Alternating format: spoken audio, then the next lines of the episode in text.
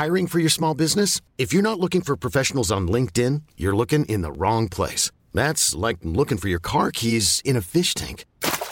LinkedIn helps you hire professionals you can't find anywhere else, even those who aren't actively searching for a new job but might be open to the perfect role. In a given month, over 70% of LinkedIn users don't even visit other leading job sites. So start looking in the right place. With LinkedIn, you can hire professionals like a professional. Post your free job on linkedin.com slash achieve today.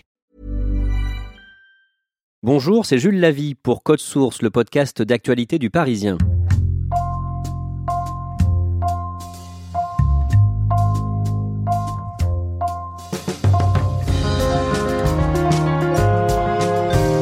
La guerre des bandes les prive de lycée. Dans un précédent podcast le 25 septembre, on vous parlait d'adolescents contraints de changer d'établissement pour échapper au règlement de compte.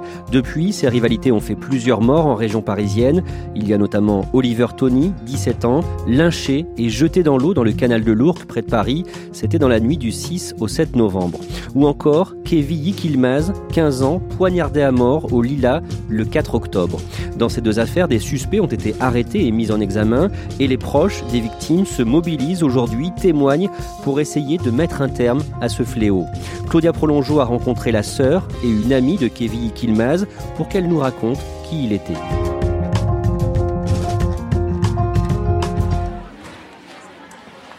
C'est un samedi, il est 13h. Kevin est mort il y a 40 jours. Pour lui rendre hommage, sa famille et ses amis ont organisé un repas dans le préau d'une école du Pré Saint-Gervais. Sur des tables sont disposées des nappes en papier blanc et le couvert est dressé pour une centaine de personnes. Deux cafés, les filles. Il y a des choses que je garde ici, alors à côté de moi, ouais, on ne sait jamais, n'est-ce pas? Tiens, madame la journaliste du café, vous voulez du sucre avec? Contrairement à ce que j'imaginais, le tableau est loin d'être austère. Vous êtes qui, vous, par rapport à Kevin? Euh, On est ses voisins et amis en même temps. Donc, euh, c'est comme si c'était un peu notre famille. On est proches, euh, on est là, on les assiste, on, on aide comme on peut. Moi personnellement, je ne sais pas si ça va durer encore toute l'après-midi, mais euh, je vais rester jusqu'à la fin et on va aider, on va nettoyer. Est-ce que vous pouvez me dire ce que c'est ce gâteau? Ça s'appelle euh, halva, c'est kurde. Ça, on le fait euh, à base de farine et d'huile ou de beurre, avec du sucre aussi traditionnellement en fait. C'est fait à la suite d'un mort. Donc là on en distribue à toute la salle. Et le mieux c'est que tout le monde en mange. On me présente une jeune femme avec de grands yeux bruns et un t-shirt blanc sur lequel est imprimée une photo de Kevin et sa date de naissance. 18 juin 2004. Depuis que je suis arrivée, je la vois faire le tour de la salle pour saluer les invités, recharger les tables en pain et en eau, vérifier que personne ne manque de rien. Elle sourit, remercie, embrasse, ne flanche jamais. Je suis loin de me douter que c'est une très proche de Kevin. Berfine a 21 ans, elle étudie les ressources humaines en alternance. C'est sa grande sœur et la deuxième d'une fratrie de six enfants. Il y a mon grand frère Mazloum qui est lui marié. Ensuite il y a moi, il y a Kevin, il y a ma petite sœur Avesta qui a 13 ans. Il y a mon petit frère Jian qui a 12 ans. Mon petit frère euh, Arjin qui a 11 ans. Et la petite dernière qui a 2 ans, Havin. Kevin, il adorait le rap. Après, il a écouté euh, bah, toute la génération nouvelle, donc euh, RK, Kobalade, des choses de ce style en fait physiquement, alors il est beaucoup plus grand que moi. Donc euh, des fois dans la rue, on, pensait que c'était moi la petite sœur et lui le grand frère. Il avait 15 ans, il en faisait 20. Avec euh, une jolie barbe, les cheveux longs. Il se faisait des petites couettes de temps en temps. Toujours le sourire. Même quand il était triste en fait, c'est comme si euh, la, forme du sourire, elle était tracée sur ses lèvres en fait. Et il avait des petits yeux, des petits yeux un peu bridés. Mais franchement, je dis pas ça parce que c'est mon frère, mais il était vraiment beau. Franchement, c'était un garçon simple, avec une gentillesse, un respect et, un amour pour le foot surtout euh, énorme. Il tenait le PSG. Après, il connaissait vraiment tous les clubs euh, avec les joueurs, les numéros de joueurs, il connaissait tout par cœur. C'était vraiment son, point fort. Et je sais pas si on m'a dit, mais du coup, il avait signé au Red Star, qui est euh, une équipe qui est en Ligue 2. Et en fait, il avait commencé ses entraînements et ses matchs en août 2019. il avait joué quelques fois avec eux. Ils avaient demandé qu'ils reviennent en avril 2020. Malheureusement, bah, ça c'est pas fait. En général, on va presque à tous ces matchs. Comme c'est le week-end, on ne travaille pas, donc avec mon père, on y va souvent.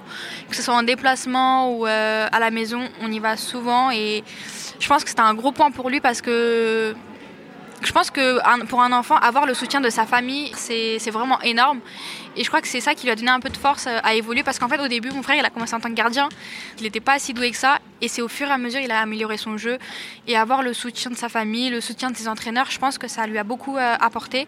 Et voilà, franchement, il se réveillait, il avait le ballon, il dormait, il avait le ballon, il mangeait, il avait le ballon. C'était Pour lui, il avait que ça en fait. C'était vraiment que ça.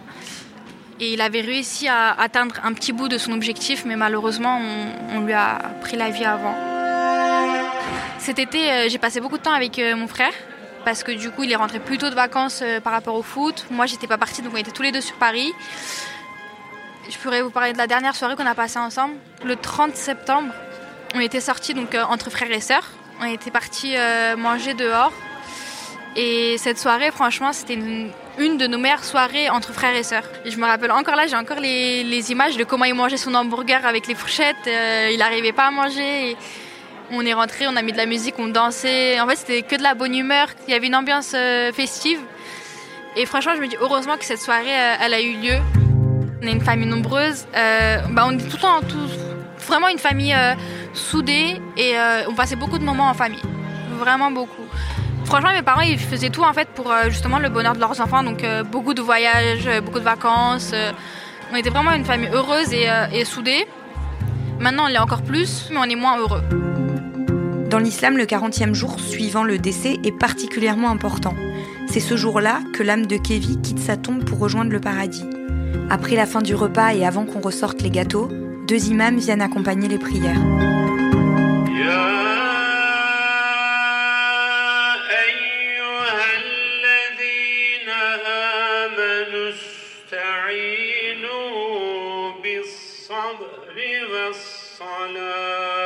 On le connaissait comme euh, notre frère, comme notre fils à la maison. Mais euh, son comportement extérieur, en fait, on l'a connu euh, au fur et à mesure que les gens nous l'ont décrit en fait. Il y a des choses que même nous on savait pas qu'il faisait pour les gens. Donc, par exemple, aider les courses pour une dame âgée, des, choses comme ça, on savait même pas. On l'a appris bah, au fur et à mesure que les gens venaient à la maison suite à son décès tout le monde nous disait bah ton fils il m'a fait ça, ton fils il était comme ça. Et c'est au fur et à mesure qu'on s'est rendu compte qu'en fait mais même si à la maison il en faisait qu'un peu qu'à sa tête, bah, en fait à l'extérieur aux, yeux des autres c'était vraiment quelqu'un de j'ai envie de dire que tout le monde voudrait avoir dans son entourage en fait. C'était clairement ça. Et il y a eu des milliers de personnes qui sont venues des, du plus petit au plus grand. Et je dis pas ça parce que c'est mon frère mais je pense que vous, pouvez le voir avec euh, tout ce que les gens disent il n'y a pas une personne qui nous a dit du mauvais en fait. C'est ça qui me fait plus mal au cœur, c'est de voir qu'il est tant aimé, qu'il a fait tant de bonnes choses et qu'aujourd'hui bah, il est plus parmi nous en fait. Et je pense que la, phrase euh, les meilleurs partent en premier, c'est là que je me suis rendu compte qu'elle est vraiment réelle en fait. Le vendredi 4 octobre, Kevin a fini les cours plus tôt comme c'était le cas pour lui habituellement ce jour-là. Il avait rejoint ses copains au stade municipal des Lilas, dans la commune voisine, où un cours de PS avait lieu. Et c'est là, sans que personne ne sache exactement pourquoi, qu'il a été poignardé par trois adolescents du même âge que lui qui sortaient du cours. C'était un vendredi, donc euh, moi je travaillais ce jour-là. Je suis partie au travail euh, comme d'habitude, sans me soucier de ce qui allait se passer. J'étais euh, à la cantine avec mes collègues, on était en train de manger, et je reçois un appel de Najwa, donc, qui est proche de notre famille. Et elle me dit il y a quelque chose qui passe aux infos, comme quoi un jeune est blessé. Sa fille lui dit que c'est mon frère. Je lui dis, ça se peut pas, il est, à l'école, enfin, j'y croyais pas en fait. Donc je lui raccroche et j'appelle mon frère. Il répond pas. Je l'appelle, ça sonne, ça sonne, ça sonne, il répond pas, je lui envoie des messages.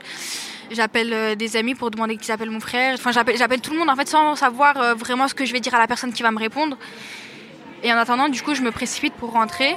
Dans le métro, j'appelle euh, le commissariat de police, j'appelle les écoles, j'appelle les hôpitaux. J'étais dans un état où, là, là là, quand je vous en parle, j'en tremble encore. Je... Et j'étais pas encore arrivée. J'appelle mon frère pour lui demander s'ils sont encore au commissariat euh, pour que j'aille le rejoindre justement, parce qu'on voulait pas nous dire euh, à quel hôpital il était. On ne disait pas parce que il est pas parti à l'hôpital en fait. Il est mort sur le coup c'est quand j'appelle mon frère pour lui demander s'ils sont encore au commissariat. J'arrive à Porte des Lilas et il me dit ça sert à rien d'y aller, viens à la maison et je comprends que, que c'est trop tard en fait. J'arrive chez moi, je, tombe déjà dans le, métro, je tombe, je, pleure, je crie, je, je, voyais même plus ce qu'il y avait autour de moi, les gens et tout, je voyais plus. Et une fois que j'arrive chez moi, je vois les pompiers descendre me dis mais pourquoi vous descendez les mains vides Enfin, il est où mon frère? Euh, Je monte, je vois la commissaire, je lui dis mais pourquoi vous partez? Il est où mon frère? Je lui pose la même question. Et j'étais tellement énervée que je, la secouais un peu limite. Je suis tombée par terre et je dis non, je rentre pas dans cette maison si mon frère il est pas là.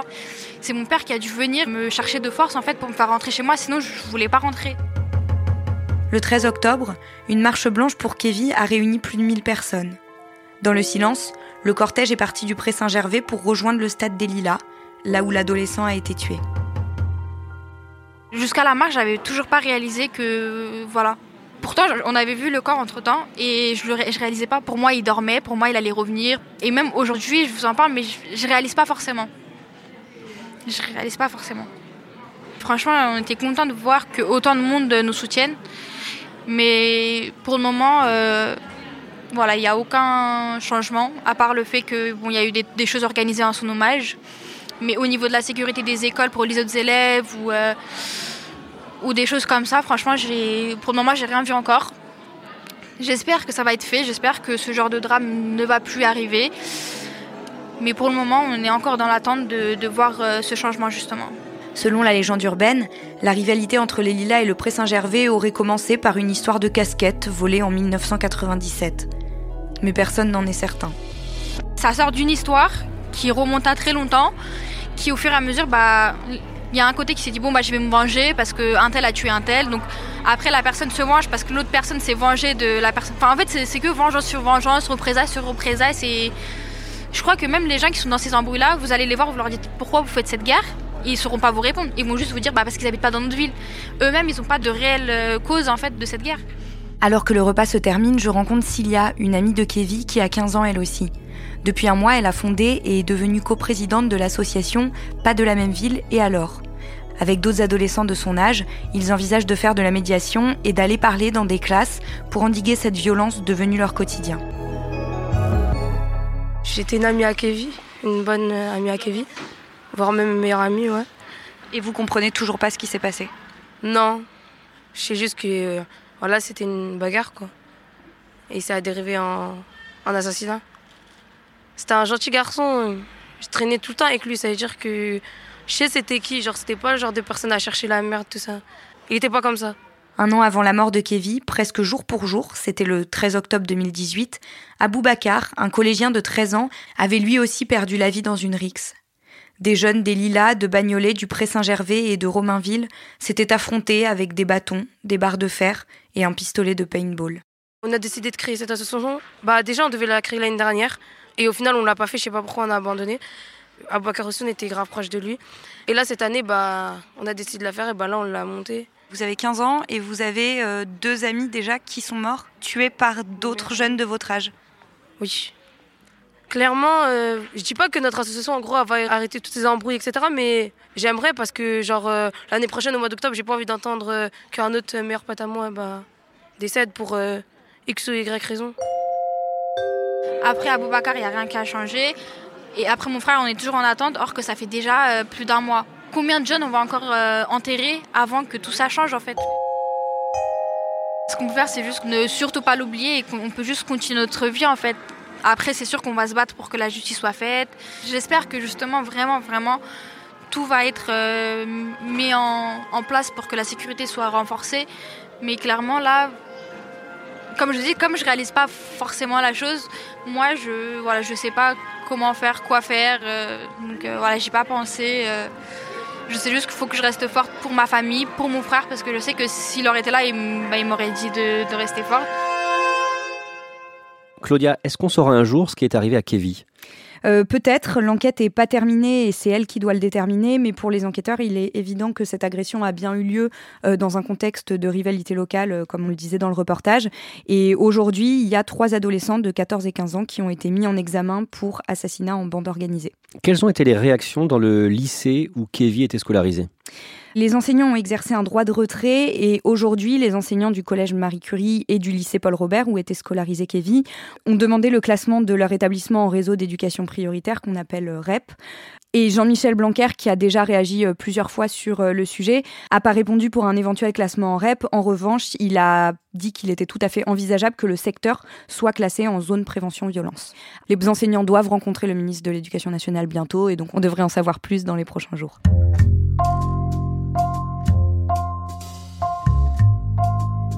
Merci Claudia Prolongeau. Code Source est le podcast quotidien d'actualité du Parisien. Production Clara Garnier-Amouroux. Réalisation Alexandre Ferreira. Si vous aimez Code Source, n'hésitez pas à en parler à vos proches ou sur les réseaux sociaux. Nous sommes disponibles chaque soir à 18h sur leparisien.fr, toutes les applis de podcast, mais aussi Deezer et Spotify.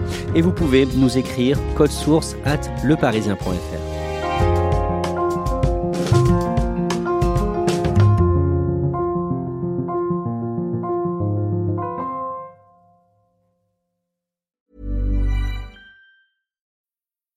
need mealtime inspiration, it's worth shopping Kroger, where you'll find over 30,000 mouthwatering choices that excite your inner foodie. And no matter what tasty choice you make, you'll enjoy our everyday low prices, plus extra ways to save, like digital coupons worth over $600 each week. You can also save up to $1 off per gallon at the pump with fuel points. More savings and more inspiring flavors make shopping Kroger worth it every time. Kroger, fresh for everyone. Fuel restrictions apply.